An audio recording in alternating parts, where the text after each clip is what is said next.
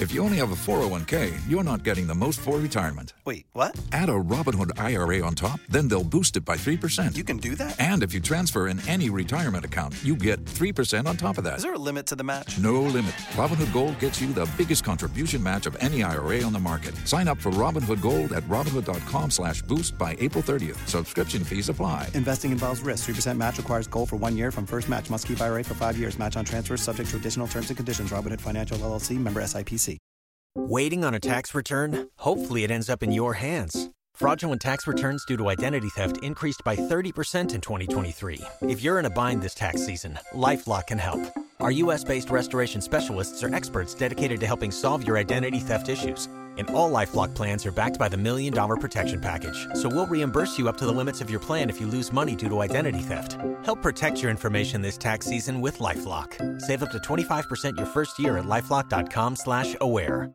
If you only have a 401k, you're not getting the most for retirement. Wait, what? Add a Robinhood IRA on top, then they'll boost it by 3%. You can do that? And if you transfer in any retirement account, you get 3% on top of that. Is there a limit to the match? No limit. Robinhood Gold gets you the biggest contribution match of any IRA on the market. Sign up for Robinhood Gold at Robinhood.com slash boost by April 30th. Subscription fees apply. Investing involves risk. 3% match requires gold for one year from first match. Must keep IRA for five years. Match on transfers subject to additional terms and conditions. Robinhood Financial LLC member SIPC.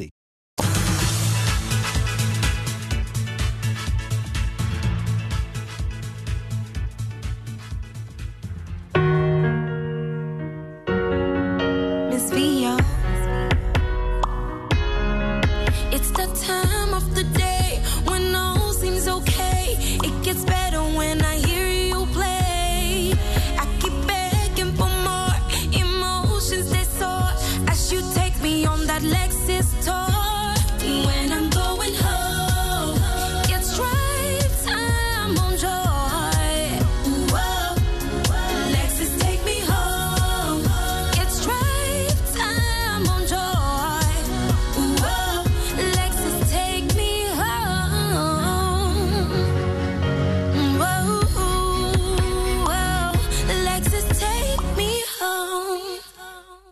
Historic, iconic, and thrilling. Birth in Spain, 1635. Caught the eyes of the world. Performed in almost all stages in Europe. Listed as one of the 40 greatest plays of all time. Now in Africa, Accra. It's the Afrocentric edition of Life is a Dream by Latif Abubakar. Live at the Accra International Conference Center, 27th and 28th of May. Two shows each day, 4 p.m. and 8 p.m. for 150 cities dial star 447 star 1092 hash to grab your tickets or visit at Latif Globe on Facebook, Twitter, and Instagram for details. Early bird ticket at 100 cities before the 19th of May. Available at Joy FM, Baatsona Total, and Airport Shell. Life is a Dream is sponsored by Embassy of Spain, MNC Group, the second coming of Nkrumah Project. Powered by Joy Entertainment, Graphic News App, and Globe Productions. Global Productions experience the best.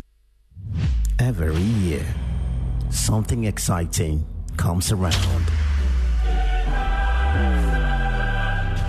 Ghana, get ready to swag with your favorite jersey. It's the 12th edition of the Hits FM Rep Your Jersey. Swag app to join us for a day of fun at the Aviation Social Center. Saturday, 10th of June, 10 a.m. till late. You don't want to miss this entertainment and fun packed day. Get ready to win amazing prizes and giveaways at the Aviation Social Center. Saturday, 10th June, as we climax the UEFA Championship. Don't miss the viewing experience on the big screen with your favorite radio station, Hits 103.9 FM. Tune in as we bring you the live commentary powered by Joy Sports. Join the conversation with the hashtag Hits Rep Your Jersey. The Hits FM Rep Your Jersey is brought to you proudly by Hits 103.9 FM and powered by Joy Sports Enjoy Joy Prime. Sponsored by Jamal Soap, your partner for clean clothes.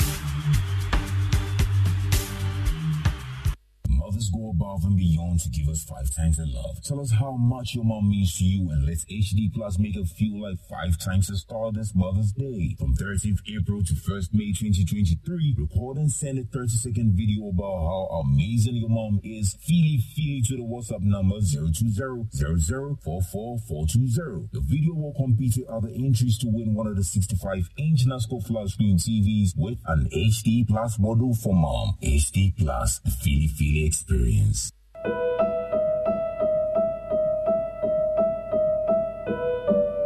If there's music in heaven, it's probably classical music. Bach to express God's love, Beethoven to express God's power. Mozart to express God's laughter. For a taste of heaven on earth, join Jeffrey this and every Wednesday from 10 p.m. till midnight for the very best of classical music by the legendary composers right here on Joy 99.7 FM.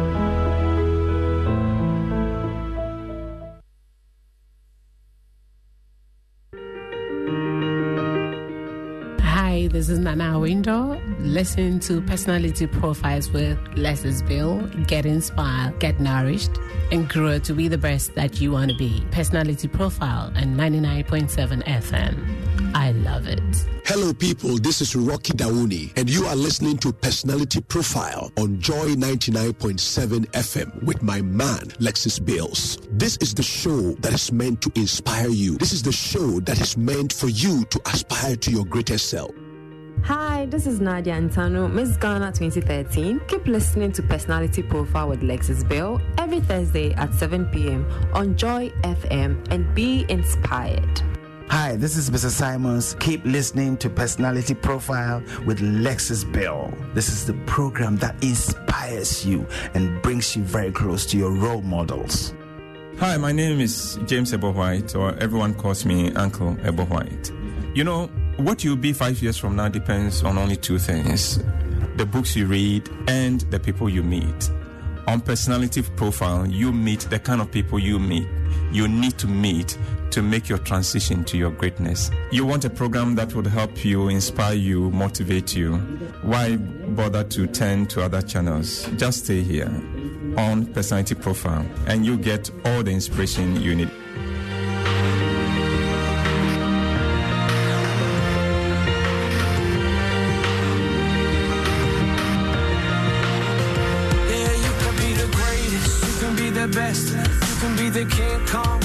Your chest. You could beat the world, you could beat the war. You can talk to God, go banging on his door. You can throw your hands up, you can beat the clock. You can move a mountain, you can break rocks. You could be a master, don't wait for luck. Dedicate yourself and you go find yourself.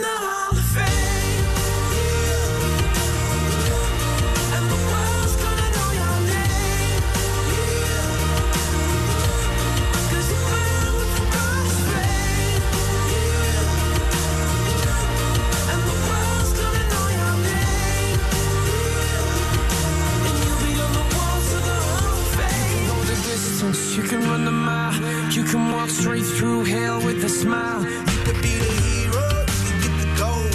Breaking all the records they thought never could be broke. Yeah,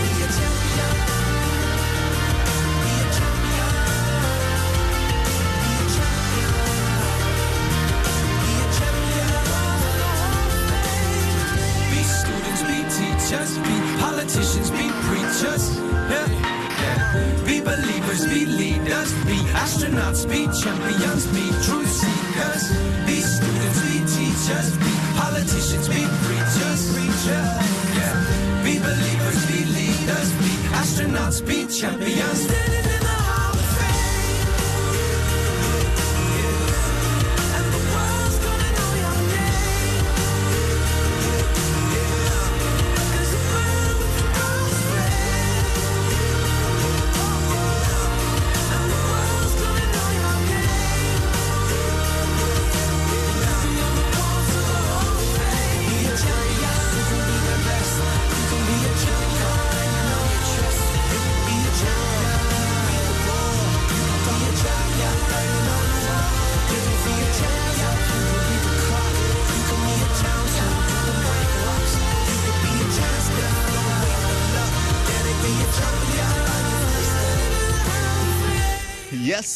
Could be sitting in the Hall of Fame and the world will know your name.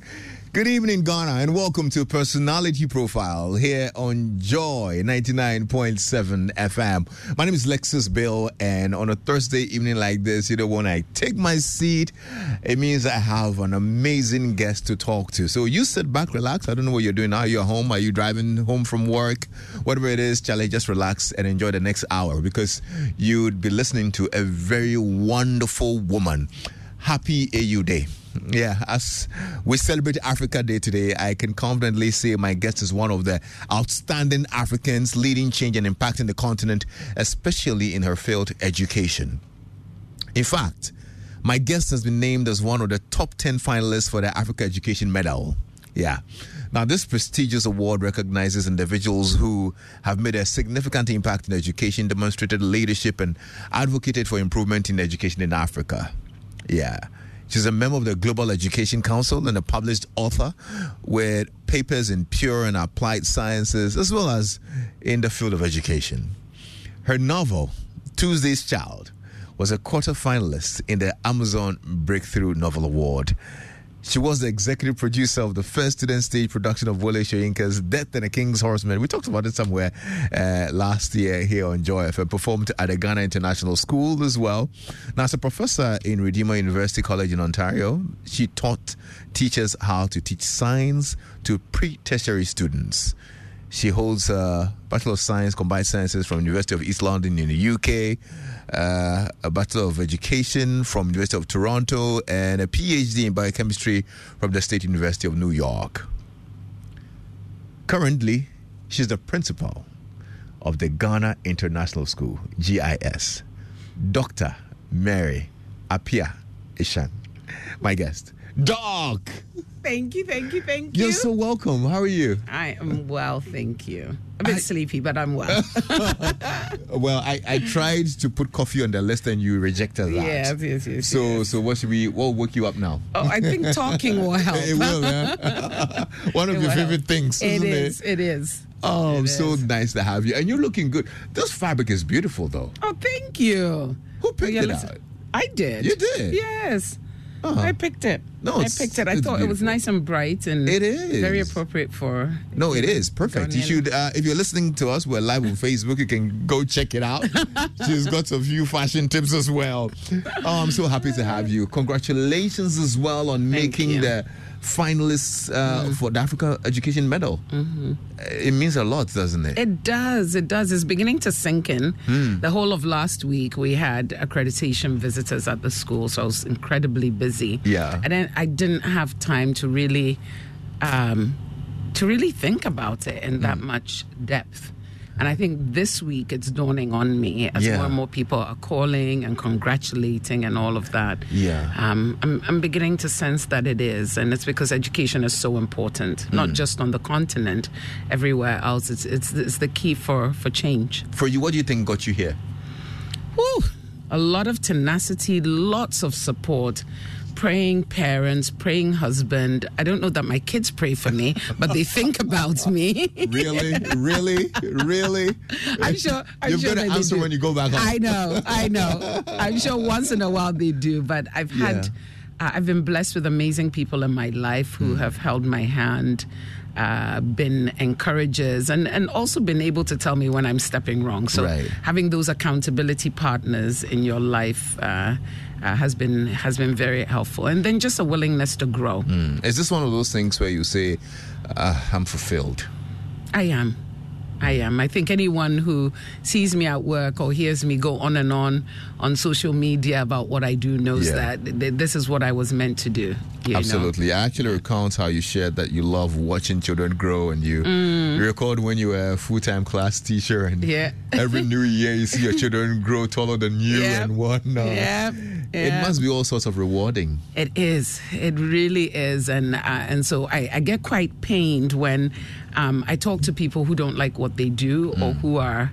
Um, who just hate what they do, wish that they were doing something else. And I feel blessed that uh, very early on I was able to find this path uh, and get on onto it and not have to be this old wondering, what did I do wrong? I wish I could have done something different. I, I really feel blessed. this old that you mentioned, you know what I mean? When, when- I mean, oh my goodness, guys. Uh, hmm. We're not going to talk about your age, no. But I'm okay talking about my you- age. I'm comfortable. okay, how old are you? I'm 55. And you look 35. Wonderful. How much should I pay you for that? no, you totally do. I'm- so when you said, "Oh, my firstborn is what 30? What 30? Yeah, 31. 31. I'm like, wait, your firstborn? Like, Yes. How? but that's that's amazing. Yeah, yeah. Oh, you're blessed. Um, I must say. I mean, but for the little gray in your hair, uh, Yeah. I mean, you wouldn't make it out. We'll talk more grays. about your work, but let's Mhm. get to meet you. Mhm. Um, where you from, and where did Mhm. you grow up? Okay. So uh, I'm from Anum. Anum is my tribal home. Okay. And Anum is in the eastern region, actually sitting on the border with the with the Volta region. So I've heard Enumbuso. Yes, so, So Anum. Asuja is like the next town. So Asuja is where my family comes from. Okay. But my mother's side of the family, they moved from Anum over 100 years ago and settled in Asamankese. All right. So Asamankese is my other hometown. Until you're chini. Inyo. Ah, I see. Inyo is actually Infancy. Infancy. Infancy, so, well, I'm wondering, like, okay. I know. Inyo, it just came actually out of my. 'cause Yeah. That's where my husband is from. Okay, Yeah. all right, so see. That's that's where we are from. Uh, I grew up. I was born in Ghana. I grew up here uh, till I was about six years old, and my father got an appointment in the UK, Mm. and uh, the family moved to join him for a couple of years, and uh, and then he decided he would rather we grew up in Ghana. Why? Uh, the racism was quite harsh where we were. We lived in a place called Chegwo, which I hear now is so multicultural. Mhm. It wouldn't resemble what what we experienced at all. But Do at you that recall time, some of the experiences? Oh gosh, totally, totally. My brother and I, uh, we were the only black kids in our school. And I can remember uh, going into the class the first day, and Miss Collins was my teacher. And Miss Collins says, We've got a new student from Africa. And then everyone's just staring at me. And then she says, Who would like to sit next to Mary? And nobody. And can you imagine being a kid that first day of school and nobody wants to talk to you? Uh, and then there was this guy who later on became my really good friend who was called Guy, Guy Whiting. Mm. And Guy said, I will, I will. Yeah, you know. So Guy and I became good friends uh, after that. But there was one incident where uh, the kids were talking about how I was dirty Mm. because my skin was brown and I needed to get cleaned. And um, a whole bunch of girls just sort of corralled me into the washroom, stuck my hands, you know, or pushed my hands into the loo. And, you know, to this day, I wonder why didn't I resist, Mm. you know? But I, I, I don't remember why. I think I must have just been stunned, Right. you know, and then they flushed.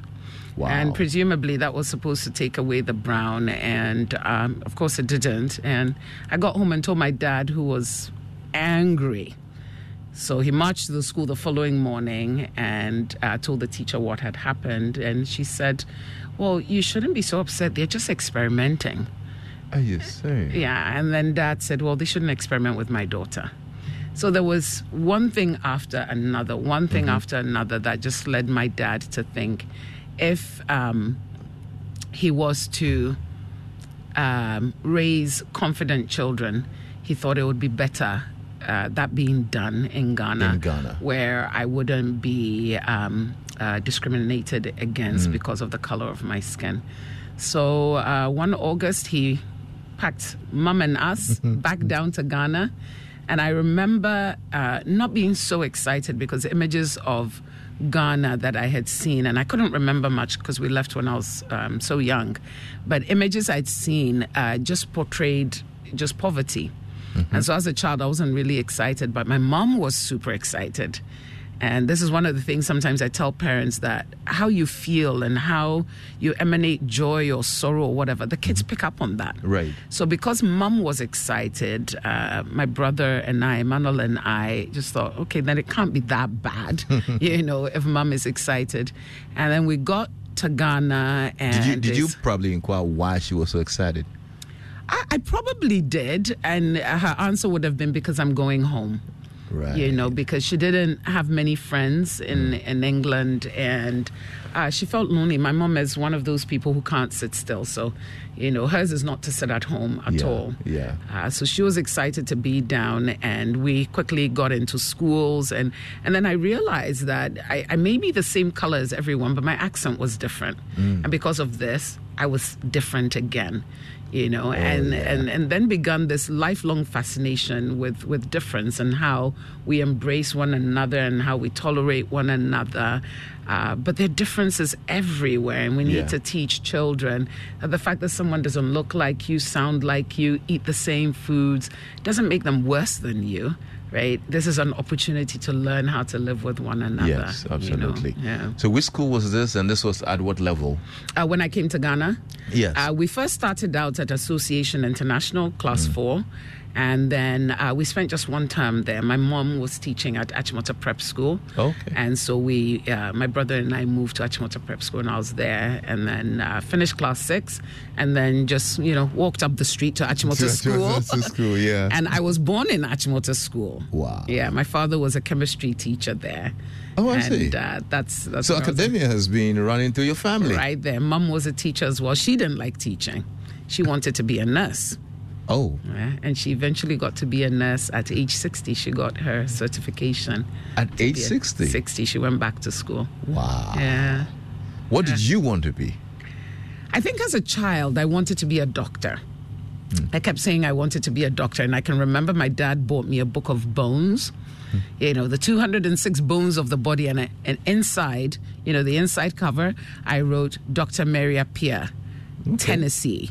I have no idea why I picked Tennessee, but it must have sounded really cool, Yeah. you know, at that time. So as a child, it was that I wanted to be a doctor, and um, uh, yeah, so that continued for a while, and then I went through that teenage phase of uh, loving my body so much that it needed to be something that reflected body, and so I wanted to be, I wanted to be an air hostess at one point. I wanted to be a pilot, I, all sorts of, all sorts of stuff. Yeah, you know. yeah. Um, but I loved science. Okay. You know, so that was what propelled me. I kept on studying the sciences. Was that what your dad was teaching? Uh, uh, yes, dad taught chemistry. Okay, yeah, yeah. dad taught chemistry. So, I mean, chemistry is still my favorite my favorite subject. Oh, I see. And uh, so, in uh, University of London, East London, for my first degree, Hmm. I did something called combined sciences because I really couldn't decide which science I wanted. Okay. So I was just picking and choosing, and they allowed that. Yeah. So in my second year, I loved archaeology so much, I wanted to become an archaeologist.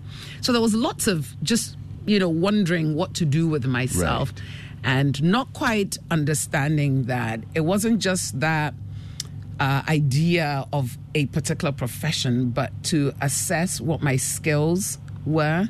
What are the things that I do um, that are not average? Yeah. maybe a little bit better than other people and then to be directed you know in that area but sciences i loved science you know in that area but sciences i loved science i've always loved science i set up science clubs when i was in school in my neighborhood Right. um, my grandmother my mom tells me that when i was uh, about five or six years old i set up my own school Oh dear. Right here in Ghana before we moved to England. I, I always wanted to be talking and Yeah. bossing people around, typical firstborn, Yeah. you know, firstborn things. So it changed all along the way, uh, but it, it was funny that teaching was never anything I thought I wanted to do. Right. And it may be because of uh, the way that typically teachers are viewed. Yeah. You know, in primary school, children love their teachers to death. In fact, a lot of parents will tell you that they'll say, you know, go and sleep right now. And the child will say, but I don't want to. Then you mention the teacher's name, but Miss so so and so says you need to go to sleep. Oh, okay. I'll go and sleep. Yeah. You know, primary children love their teachers. They want to be like their teachers. And then when they get to secondary school, something happens. teachers are not cool anymore, right? They're the most boring people. They want you to do They work. give them all sorts of nicknames. Oh gosh, and I, I did the same. I did the same, you know, to my teachers. So um, it was never something that I thought of doing. Yeah. Uh, but when I finished my undergraduate degree, by that time I was like, I don't think I want to do medicine. Um, so maybe I'll do some research. Wh- wh- what And- changed? Um, I'm not so sure. Actually, I, I I'm not so sure. It's just that I started understanding me a little bit more and that I love solving problems. I want to know if something needs to be fixed, and my brain just moves into high gear, you know, trying to figure out what to do. Unfortunately, I'd not been exposed to that aspect of medicine.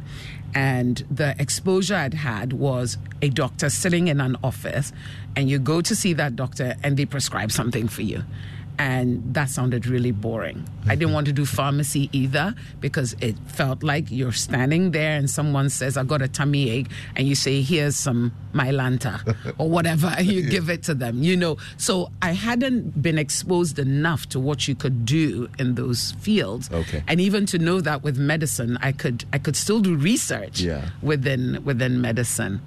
So I did, uh, but when I started my research program, I think it was in my second year or so at SUNY Buffalo, uh, when I thought maybe I should try medicine again. You know, and um, at that time, it was just so expensive as a foreign student. It still is, you know, to study medicine. And so finance was the reason why, Oh, you know, Okay. I decided just stay in the research program. And do something on biochemistry. Exactly. All yeah. right. So my PhD was in biochemistry. You know, I'd have I'd have loved to talk about family a bit later in the conversation, but I have to plug it in here because you you got your PhD at age 26, Yes. and that's really not normal sometimes, right? I, I, I, mean, guess so. I, pay uh, educational, Yes. you know, ladder, and you know, Yeah. go work a little bit, and Yeah. then go do your PhD later. Yeah. da, da, da. But you just went through it. yeah. What's interesting though is that you were married at a time I was. with the kid. I was. I was. How old were you when you got married? 22. So I got married straight out of. Um, uh, I was going to say high school, sorry, not high school, from, from college. So, um, I, so my degree was in the UK, Yeah. and I did that for three years, and so graduated in June. August, Joe and I got married, and uh, yeah, August 10th, and then two weeks after, we were on a plane to SUNY Buffalo uh, for me to pursue my PhD. And so I, I actually believed I could do it all. I don't think it ever occurred to me you can't do a PhD and have a child and be married. And I, I did not compute that. You know, it felt like this is what I want. I want to get married. Yeah. I want to have a family. And I want to do a PhD. Why not? Nobody told me that you couldn't do that. Yeah. Right. And uh, and so I just you know, and I was I was blessed to have a partner who also believed I could do it Yes. with him as my support. So one of the photos that I really cherish is when Abeku, our firstborn, mm-hmm. he was probably he couldn't have been more than three months old because he was in a mm-hmm. uh, a car seat type rocking mm-hmm. thing. And I'm sitting at the kitchen table and I'm doing some physical chemistry uh, solutions. I'm uh, solving some solutions. Yes. So uh, my right hand is with a pen and I'm doing my work, and my left hand is rocking the baby. right? Wow. And, you know, I look back on that and I'm thinking, wow, you know, Yeah. sheer grace. That that belief you can do anything is a powerful thing. You know, it's a really powerful thing. And so while it was tough because this was a lot of lab work, Yeah. you know, um, Joe was the main caregiver. Uh, for our first son, and at a certain point, as a mom, I, I felt some twangs of of guilt and jealousy because i'd come back home after a long day in the lab, and Abeku's trying to walk. He falls and he goes, Dad, Dad, Dad, Dad. You know, and it's daddy he goes. And I'm like, Come to me. Me. I'm your the mom. word is mama, Mama, mama, come to mama, you know, and it, Oh, it did wow. it did hit me at Yeah. that point.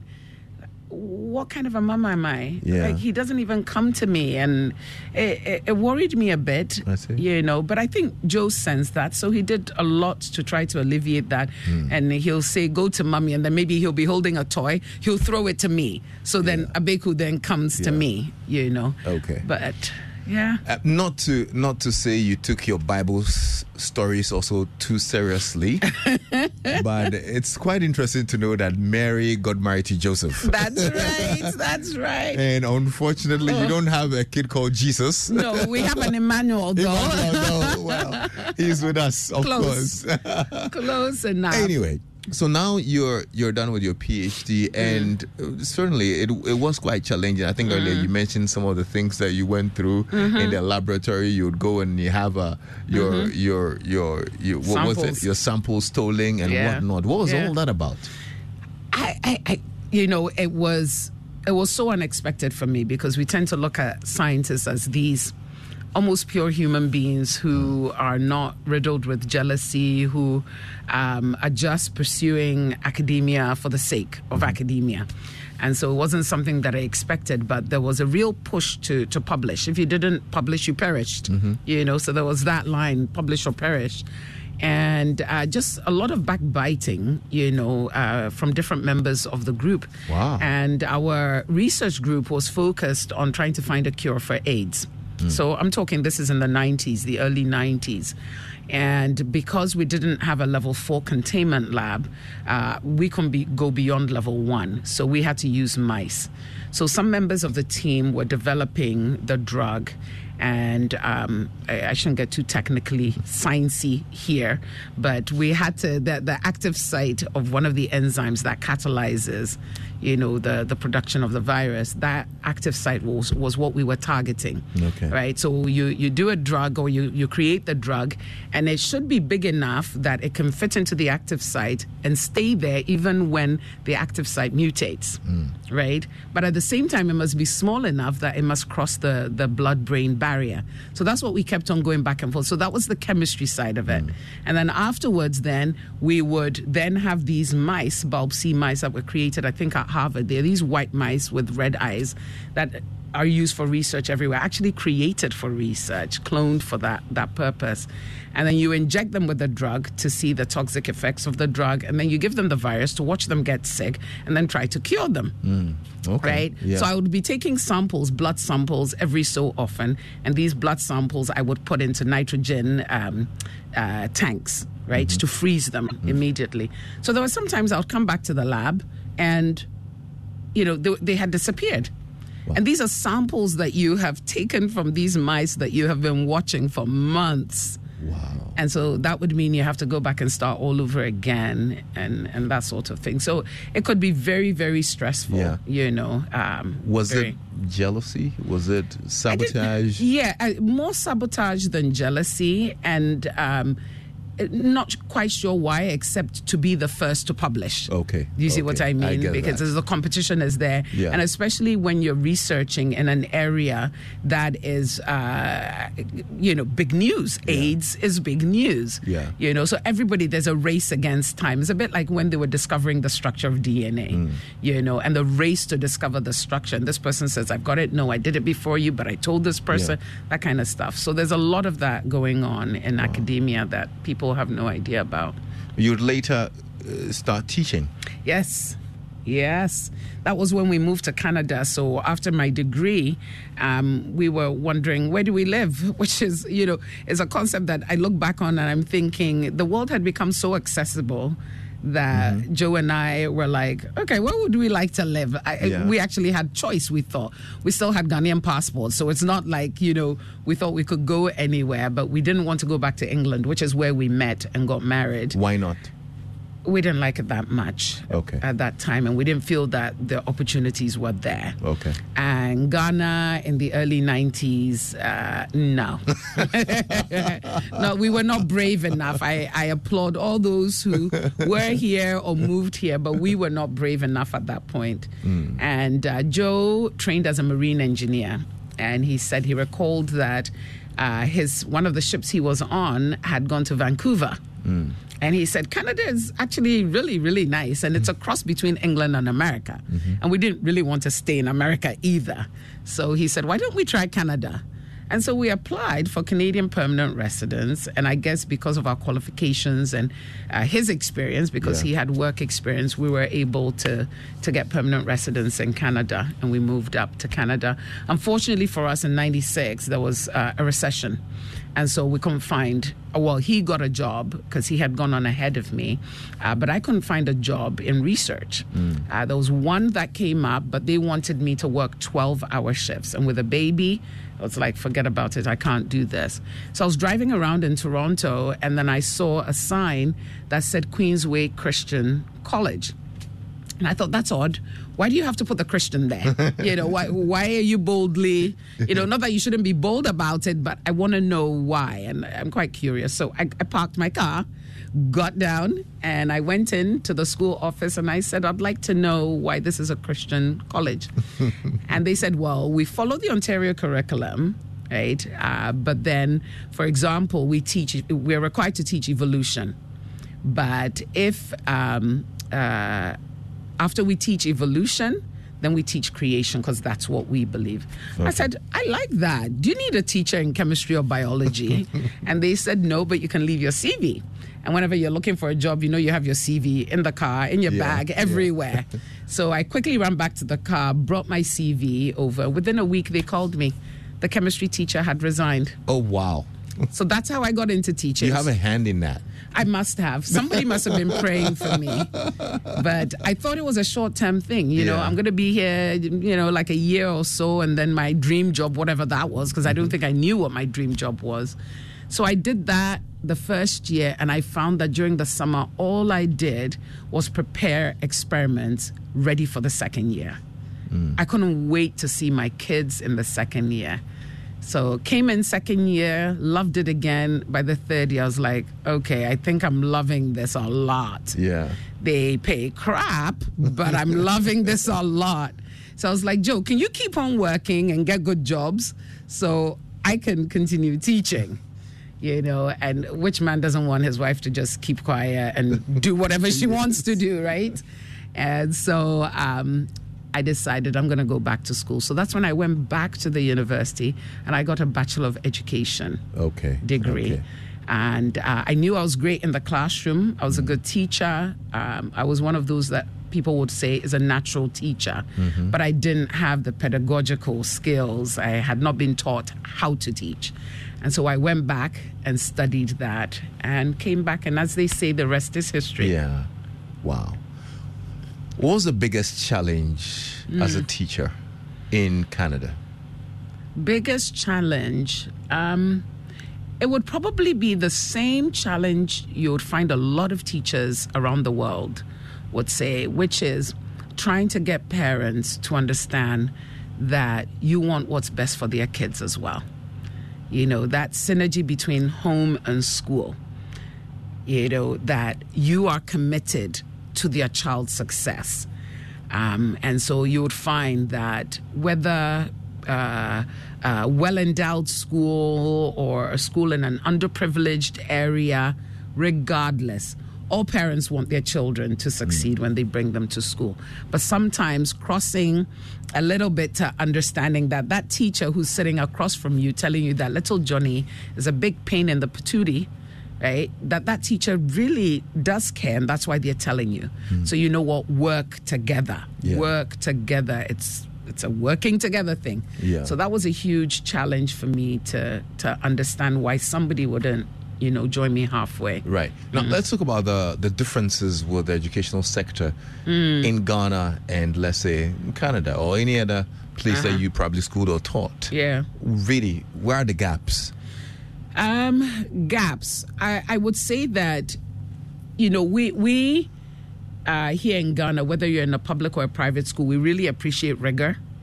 Um, how we define rigor, though, is is a thing, and and uh, I I find that even when I I think about my own schooling, rigor meant hard you know, and uh, even in universities here, you find some professors saying, "My course nobody passes."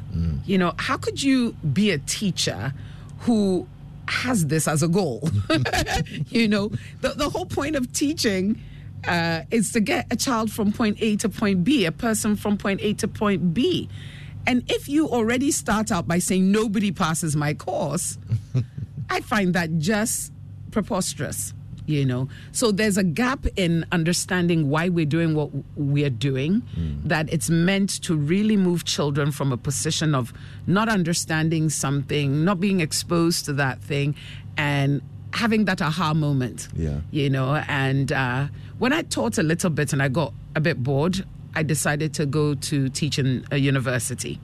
So I was teaching at Redeemer University and teaching teachers. So it was an undergraduate program. Uh, and I always used to tell the teachers in my program that when the bell goes and your kids don't leave the room, you know you've done something right right? Because most of the time, about 15 minutes to the time, the kids are packing, right? and if you're in North America where, you know, the kids really can tell you whatever they want to, and, you know, there's a bit more forward talking by children, they'll be like, Is it over already? Isn't it over already? Why can't we go out? Da, da, da, da. You know, Ghanaian child there, they'll sit down quietly. soon as bell goes, put their stuff in their bags, and then they're out the door. But when you're teaching and is it so inspiring and so interesting and you've captivated your audience, mm-hmm. that bell will go and the children will stay. And that's when you know you've landed. Right. You know, and I kept telling them that should be what you aim for. Yeah. And so you should ask yourself, how do you pace your lessons? Right? Children are mm-hmm. coming to you with something new. And whenever we have anything new to learn, there's a little bit of us that is frightened. Mm-hmm. For some people, there's a big part of us mm-hmm. that is frightened. And I always liken it to me learning how to swim at age 50. I, I've almost drowned three times. Oh dear. And so I have this phobia. I had this phobia. In fact, in secondary school, going to take a shower was terrifying because each time water poured over my face, I started panting. Wow. Right? Because of the experiences I'd had. So, bucket with a water and a pail, that's my thing, you know. And I is just- this the is this the wife of the marine engineer? Oh, totally. Yeah, I'm useless. useless. But that was why my 50th birthday, every birthday since age 40, I've Mhm. tried something new. I told myself from age 40, I'm going to do something I've never done before. I will Is it? challenge myself. So at age 50, it was to learn how to swim. And GIS has a pool. So before the kids would get to school, 5 a.m., I'm at the school pool.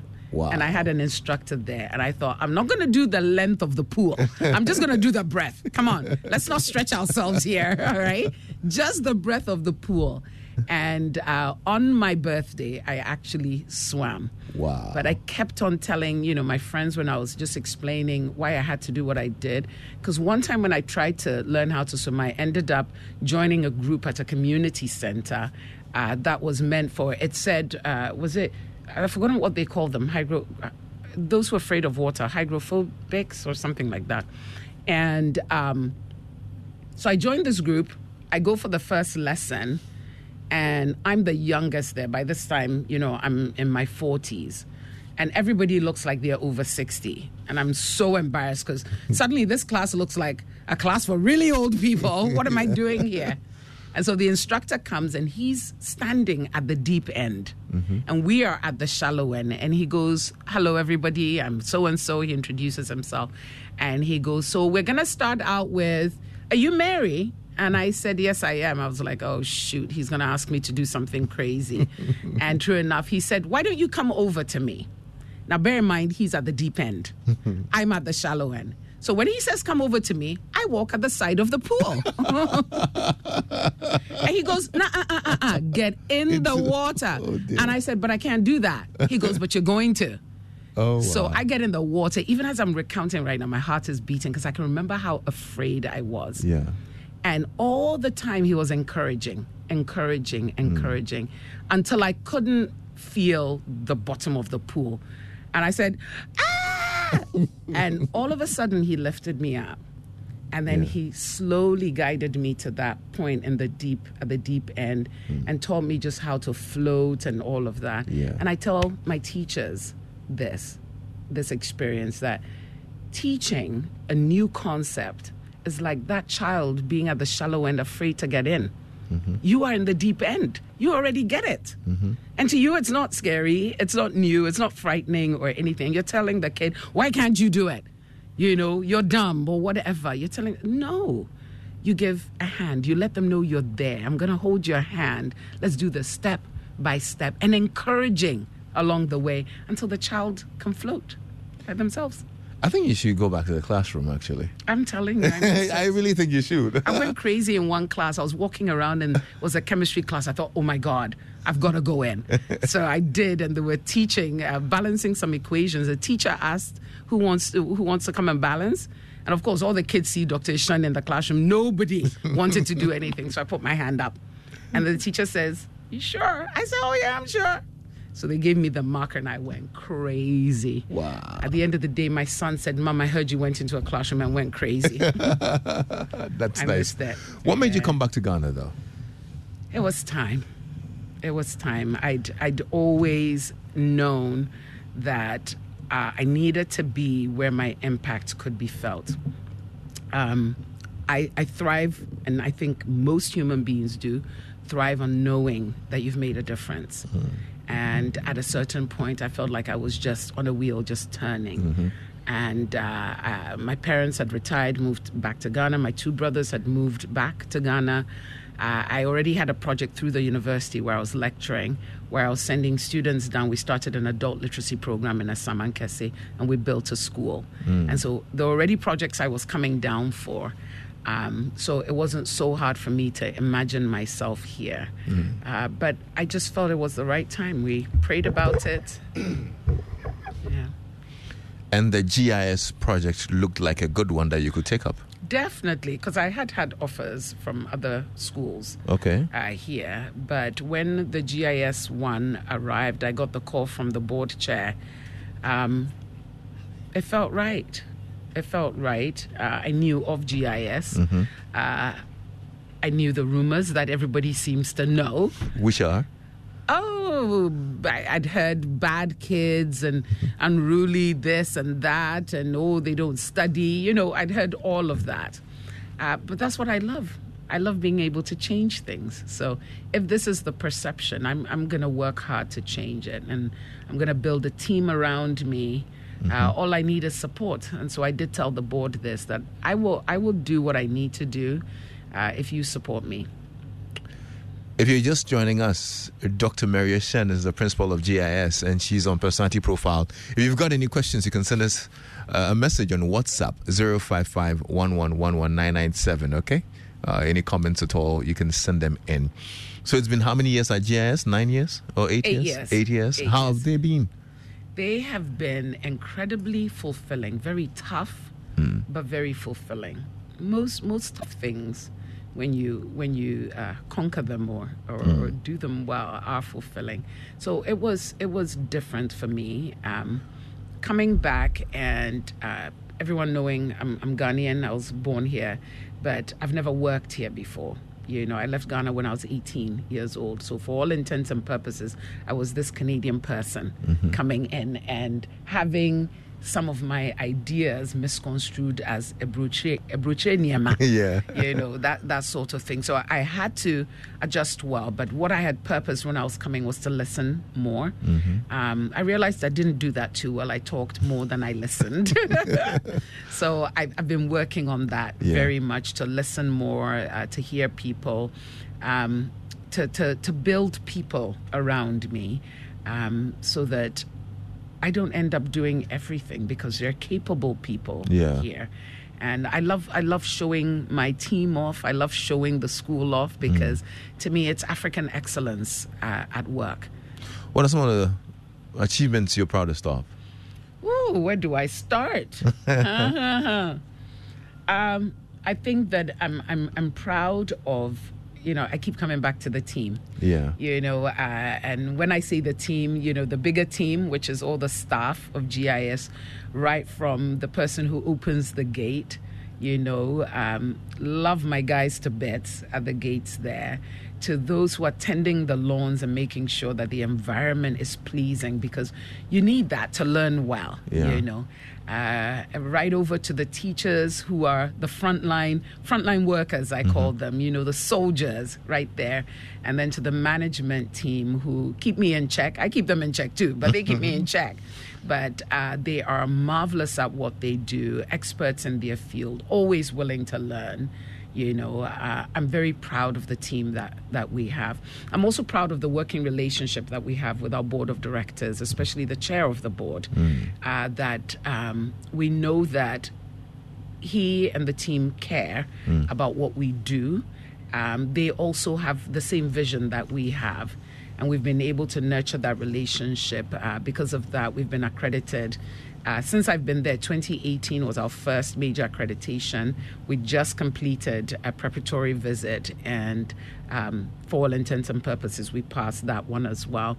Uh, the programming that we have um, developed I'm especially proud of the fact that I, I do hope that one of my legacies at GIS will be um, making sure that GIS, which was you know previously thought of by many people as being a school for the rich and a school for white people and a school for basically the privileged, that we're not saying we're not that still.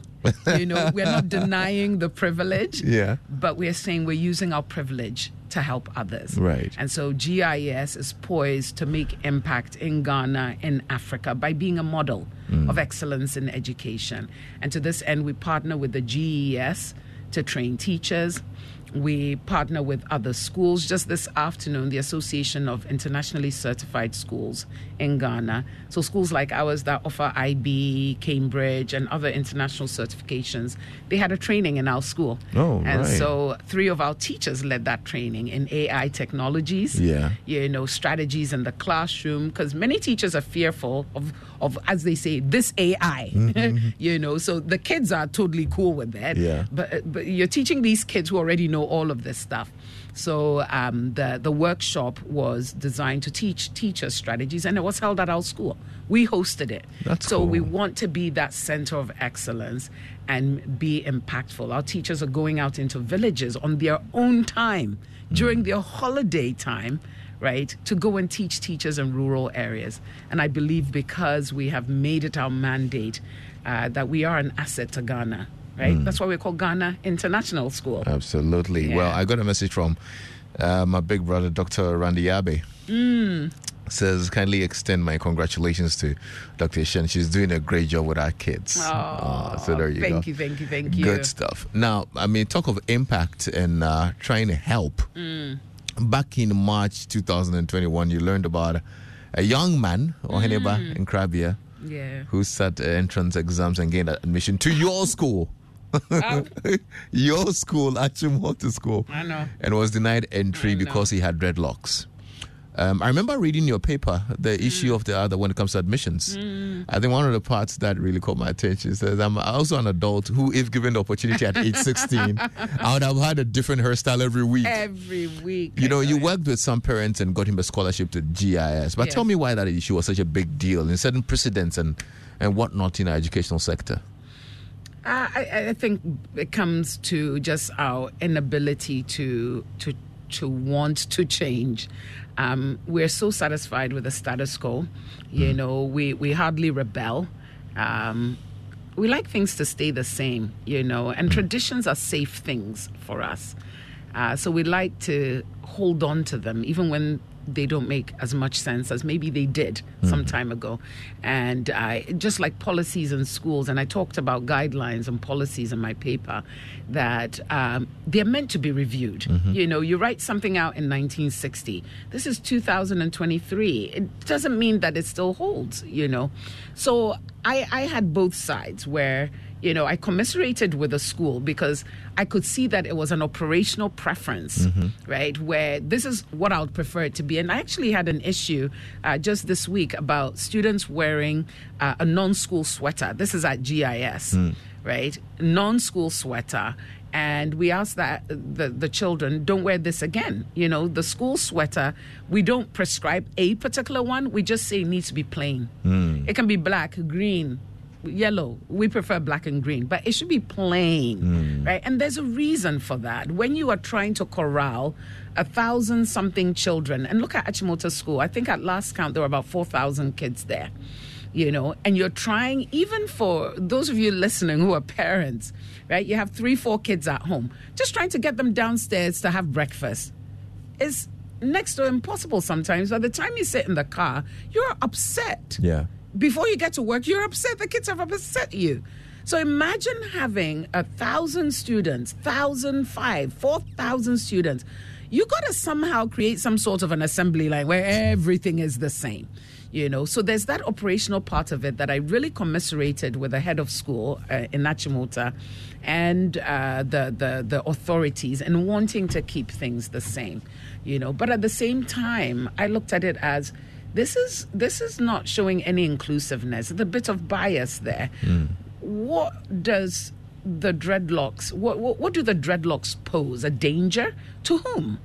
You know, I and I questioned that a lot. You know, so I struggled. You know, lots of people were saying, "Mary, you got to say something." I'm like, "No, I'm not gonna. I'm not gonna." Until one night, I just woke up. I thought I'm gonna say something. Yeah, you know, yeah. and I knew that I was standing in a sort of abyss, you Yeah. know, on one side being an old Achimotan and a proud one at that. I love my school to Yeah. bits, right? Like I said, I was born there, you know. Uh, and then on the other side, being an educator whose aim is to get every child a great education, you know. So I felt caught in between, but um, that last line about me doing all of those things to my hairs because that age group is the most experimental in the life cycle of a human being. Right. Like kids will be kids. Yeah. It doesn't mean we excuse what they do, but we have to understand development and then make plans to support Good stuff. that. Yeah. Renee Ndodoa says, I'm loving it. Uh, she's a born teacher. I love her teacher student relationship concept. Teacher papa pa. Ah, I love it. And um, uh, this one is from Francis in Accra. Good to hear mommy talk. Please tell her I want to come over to her school to learn and become like her. I'm a teacher into universal design learning and learning disabilities. Fantastic. That's from Francis. Thank you so much, Francis, Francis. come over. Look, you're you're totally amazing, and it's uh, it's. I mean, I just got a message from uh, uh, a headmaster. Uh, it says, Mary, you are very inspiring. I need you in my school to inspire my science students and staff of St. John's Grammar School. I'll be there. I think we, we need to, we need to set that up as well. What's the biggest lesson life has taught you? Oof. Patience. Patience. Gosh. And it's not that I didn't have patience. I mean, yeah, I didn't. I must tell the truth. I didn't. uh, but I don't think I was an impatient person. But um, I didn't realize how much my mother's. Um, what, what is this? A, a proverb? Uh, uh, what's a proverb again? Uh, gosh, I've just forgotten. Ewie nkunimdi. Abotari. Uh, okay. Abotari. Uh, abotari wie nkunimdi. Into you know. Wasie? Into Boasie. Into Wasie, I think that's what I know. Okay, okay. Yeah. But just basically, when I think about the times when I have patiently waited, Hmm. hard as it was, you know, and uh, there was one teacher at GIS who one time, you know, so I can't remember what it was that happened. I think we had, uh, we've got something called the Time Conference that we initiated uh, seven years ago. And the time conference was to bring teachers together to motivate them, empower them, and so on. It has grown from grace to grace. It's a wonderful teacher uh, program every September that we hold at GIS. And I can remember sitting down with this teacher and we're chatting, and she said, I now see all the things that you talked about you know and i used to play chess as a child right? and i do remember that about five plays down the line i would know what i wanted to happen but i would put things in place and then wait patiently for the other person to make those moves i anticipated they would make Yeah. and so patience i have learned a lot of patience i'm still learning Mhm. uh, but I've realized that my life is better when I am a patient person. We're going to learn that value from Mm-hmm. you, honestly. Thank you so much for spending time with us. Thank and once again, congratulations as Thank well. you so much, thank you on making it to the top 10 of the Africa Education Medal finalists. Thank you. God bless you so much. Thank you so much. If you had to, just in 10 seconds, Mm. advise anybody, what will it be? be true to yourself. Okay. Be true to yourself.